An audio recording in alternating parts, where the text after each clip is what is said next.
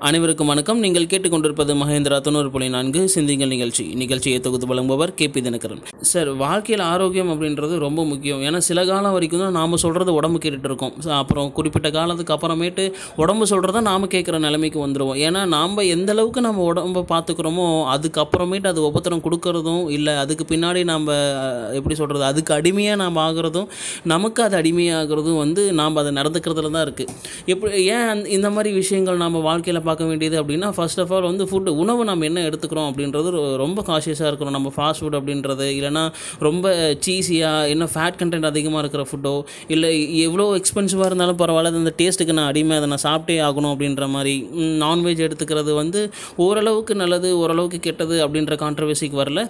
எதுவாக இருந்தாலும் வெளியில் சாப்பிடும் போது நம்ம வீட்டில் செஞ்சு சமைச்சு சாப்பிட்றது வேறு வெளியில் வாங்கி சாப்பிட்றது வேறு. அது வெஜ்ஜாக இருந்தாலும் சரி நான்வெஜ்ஜாக இருந்தாலும் சரி. வெளியில் நாம் வாங்கி வாங்கி சாப்பிடும் போது அந்த சுவைக்கு நம்ம அடிமையாகிட்டு அது எப்போ பார்த்தாலும் ஆஃப் ஆன் அதை நம்ம எடுத்துக்கிட்டே இருக்கணும் அப்படின்ற மாதிரி நம்ம நெ- நினச்சிக்கிட்டே இருப்போம். இல்லைனா அந்த கடை கிராஸ் பண்ணாலே போதும். அந்த வாசனையினாலேயே நாமளே இரு நமக்கே தெரியாமல் அந்த கடைக்குள்ளார போய் இதை வாங்கி சாப்பிட்ணும் அப்படின்ற ஒரு மைண்ட் செட்டுக்கு நம்ம வந்துடுவோம் உணவு அப்படின்றது வாழ்க்கையில் எந்த அளவுக்கு முக்கியம் அப்படின்னா நம்மளோட திங்கிங் பேட்டர்னும் சரி நம்மளோட டே டு டே லைஃப் ஸ்டைலை நம்ம இன்றைக்கி என்னென்னலாம் பண்ண போகிறோம் எவ்வளோ ஆக்டிவாக நம்ம இருக்க போகிறோம் எந்தெந்த விஷயத்தை எவ்வளோ வேகமாக நம்ம முடிக்க போகிறோம் நம்மளோட ஆக்டிவ்னஸுக்கு என்ன பேஸ் அப்படின்னு பார்த்தீங்கன்னா நம்ம ஃபுட்டு தான்.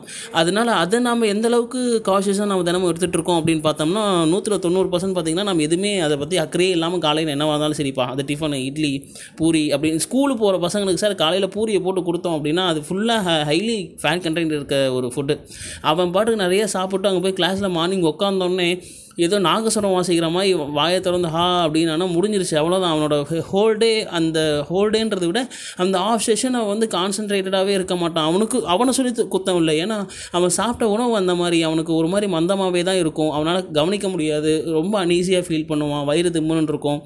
அவனால் எதுவும் யோசிக்க கூட முடியாது. ஓரளவுக்கு ஒரு ஒரு மாதிரி ட்ரௌசி மூட்லேயே இருப்பான். அந்த மயக்க நிலையிலேயே அவன் கிளாஸில் உட்காந்துருக்கிறச்சே அவன் ஒரு செஷன் அவனுக்கு போயிடுச்சுனாலும் அவ்வளோதான் அடுத்த செஷன் அவங்க நடத்தும் போது இந்த ஃபஸ்ட் செஷனை பேசிக்கை வச்சு தான் நடத்துவாங்க. இதில் பல விஷயங்கள் நாம் வந்து கலந்தாய்வு செய்ய வேண்டியதாக இருக்குது. நம்ம நிறைய நமக்கு தெரியுது அப்படின்றதுக்காக சாப்பாடு தானே நமக்கு பிடிச்ச மாதிரி எப்படி வேணாலும் நாம் சாப்பிட்டுக்கலாம் அப்படின்றது அல்ல. நமக்கு பிடிச்சது சாப்பிட்லாம் நமக்கு விருப்பமானது சாப்பிட்லாம். ஆனால் நம்ம சாப்பிட்றது ஆரோக்கியமானதா அப்படின்னு நமக்கு தெரியாமல் நம்ம சாப்பிட்டோம் அப்படின்னா கடைசியில் அவஸ்தைப்படுறது வந்து நாமளாக தான் இருப்போம். சரி இப்போது நம்ம வாயில் முப்பத்தி ரெண்டு பல் இருக்குன்னு வச்சுக்கோங்களேன். ஒரு அடல்ட் இருக்கும் முப்பத்தி ரெண்டு பல்லு இருக்குது அப்படின்னா அந்த முப்பத்தி ரெண்டு பல்லும் நம்ம ஒரு டுவெண்ட்டி ஃபைவ்லேருந்து இல்லை ஒரு தேர்ட்டிலேருந்து ஃபார்ட்டி வரைக்குமே இருக்குது நமக்கு அந்த முப்பத்தி ரெண்டு பல் இருக்குது அப்படின்ற ஃபீலே இருக்காது. ஒரு நாற்பத்தஞ்சு ஒரு ஐம்பது வரும்போது ஒவ்வொரு பல்லாக ஆடும் போது ஐயோ இந்த பல்லு ஆடுது. அந்த ஆடுறதுன்றத விட அந்த பல்லு விழுந்ததுக்கு பிறகு அந்த விழுந்த பல் இடத்துல போய் நாக்கு தொட்டு தொட்டு பார்க்கும். இங்கே ஒரு பல் இருந்துச்சு இல்லை இங்கே ஒரு பல் இருந்துச்சு இல்லை இரு இருந்த வரைக்கும் அந்த பல்லு மேலே நம்ம ஒரு நாள் கூட அக்கறை செலுத்தவே இல்லை. ஒரு பல் விழுந்ததுக்கப்புறம் நம்ம அந்த அந்த நாள் ஃபுல்லாகவே ஒரு அந்த விழுந்த நாள் அன்னைக்கு நம்ம அந்த பல் விழுந்ததை பற்றியே யோசிச்சுட்டு இருப்போம். இல்லை டயபெட்டிக் வந்துருச்சு. ப்ரெஷர் இந்த மாதிரி இருக்குதுன்னு சொல்லிட்டாங்க. உங்களுக்கு வேறு ஏதோ ஒரு டி டிசீஸ் இருக்குது அப்படின்ற மாதிரி சொல்லிட்டாங்க. இல்லைனா ஒரு டிஸார்டர் இருக்குதுன்னு சொல்லி சொல்லிட்டாங்க.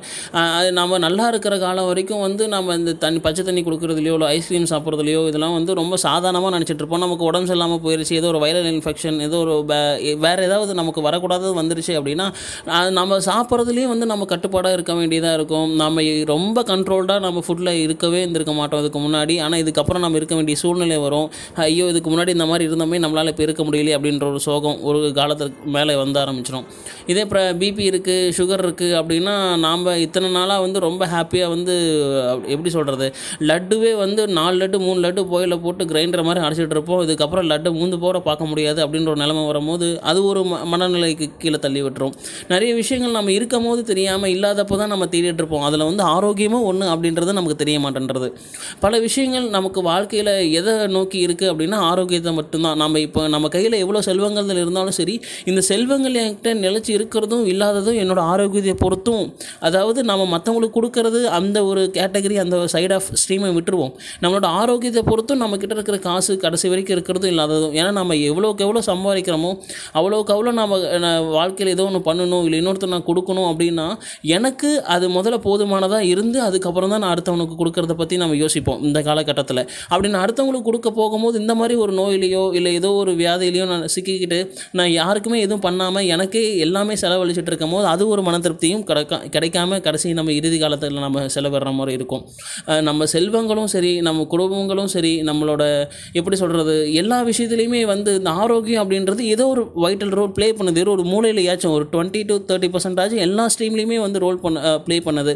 இந்த விஷயங்கள்லாம் நமக்கு கொஞ்சம் காலங்களுக்கு அப்புறமேட்டு தான் புரிய வரும்போது நம்ம இதெல்லாம் நம்ம அப்பயே தெரிஞ்சிருந்தால் கொஞ்சம் காசியஸாக தான் நம்ம வாழ்க்கையில் இருந்திருக்கலாமோ? அப்படின்ற யோசிக்கிறத விட இப்போவே நம்ம கொஞ்சம் ஆரோக்கியத்தை மேலே கவனம் செலுத்திட்டு வாழ்க்கையும் பார்த்தோம் அப்படின்னா வாழ்க்கை எப்போதும் இனிமையாக இருக்கும். நன்றி வணக்கம்.